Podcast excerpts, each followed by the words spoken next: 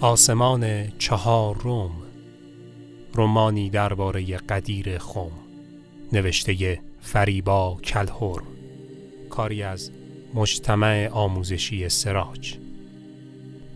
فصل دهم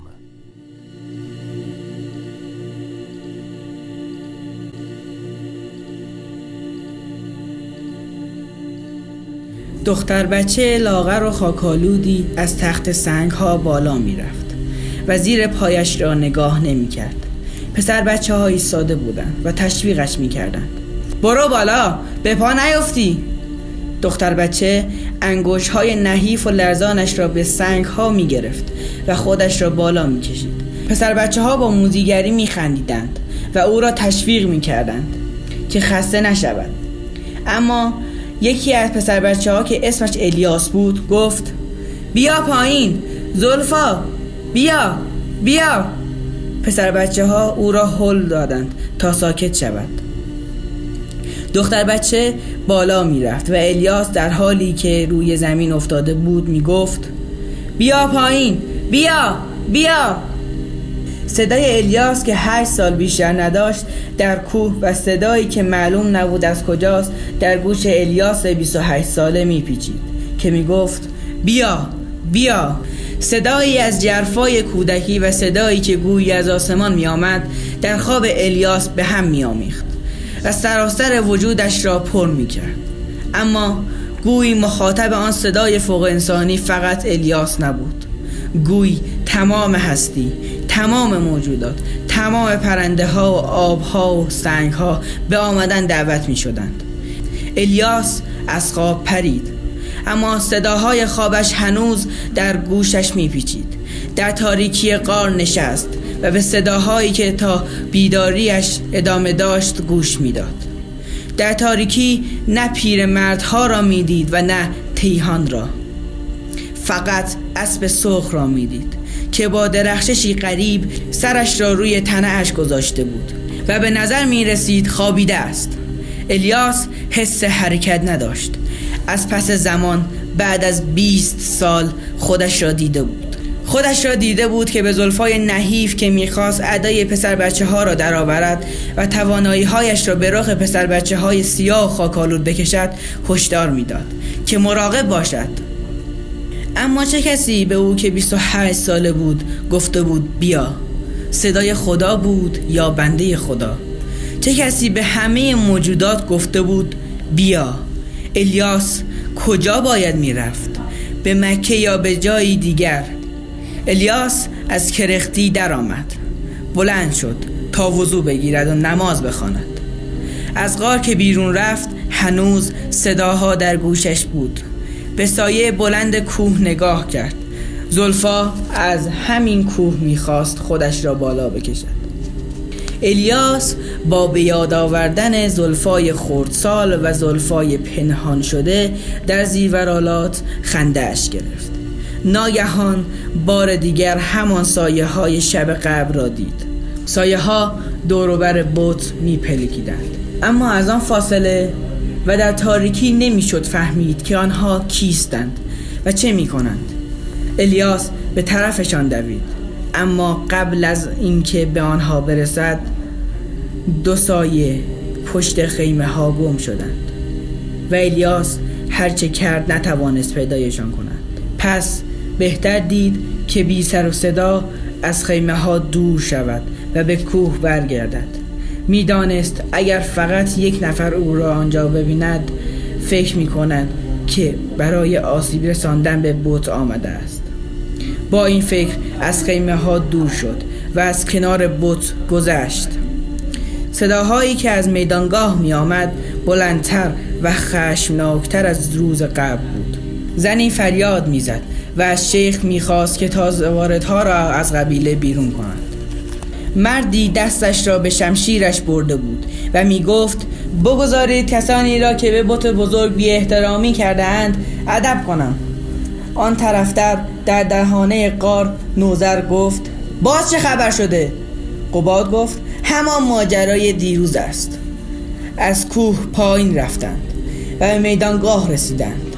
بعد ناگهان نگاهشان به بت افتاد که لاشه سگی غرق در مدفوع انسان به گردنش آویزان بود. شیخ نگاه سرزنش آمیزی به آنها کرد. الیاس گفت من سایه هایی دیدم.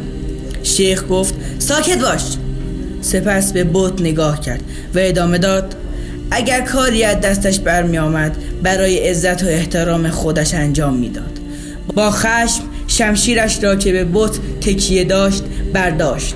و همراه فیروز رفت. مردم در بحت و ناباوری به دور شدنش نگاه می کردند صدای زلفا سکوت را شکست که گفت چرف زیبا و ای باید بروم و به حرفهای شیخ فکر کنم. اگر کاری از دستت برمی آمد زلفا در حالی که این جمله را تکرار می کرد از جمعیت دور شد. یکی دو نفر لاشه سگ را از گردن بت برداشتند و الیاس و همراهانش به قار برگشتند. آن شب خواب الیاس برای دومین بار تکرار شد. صدایی او را به آمدن دعوت می کرد اما این بار مقصد مشخص بود. مکه. صدا از او می‌خواست تا دی نشده مکه برود. صدا نه از او که از همه خلایق دعوت می کرد تا زمان از دست نرفته به سوی مکه به راه بیفتند. این بار الیاس همین که از خواب بیدار شد نوزر و قباد و بعد تیهان را بیدار کرد و گفت بلند شوید باید برویم. پیرمردها قرقر کردند. تیهان پرسید چه شده؟ الیاس گفت وقت رفتن است. بلند شوید و دیگر در غار نماند. دوید و وضو گرفت. بعد به میدانگاه رفت. پیرمردها دنبالش دویدند. تیهان افسار اسب سرخ را گرفت و از غار بیرون رفت. الیاس در میدانگاه دورتر از بت ایستاد و گفت الله اکبر.